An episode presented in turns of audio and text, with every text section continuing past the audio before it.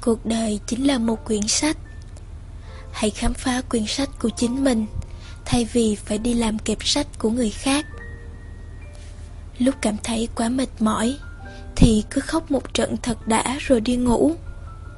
Nước mắt chảy ra vẫn tốt hơn là rượu đổ vào. Lúc cảm thấy quá bế tắc, Thì cứ chạy bộ đến khi cả người mệt lã. Thể xác đau nhức một chút cũng tốt. Không còn chỗ để bận tâm đến những bế tắc. Lúc cảm thấy quá lo âu, Thì hãy rửa mặt một chút cho bình tĩnh lại. Ngồi xuống hít thở thật sâu. Càng loay hoay say sỡ, Càng làm cho mọi thứ thêm phức tạp. Yêu một người không được, Thì trước hết hãy yêu lấy chính mình. Đợi một người chưa đến, Thì trước hết hãy đi làm việc mình yêu thích.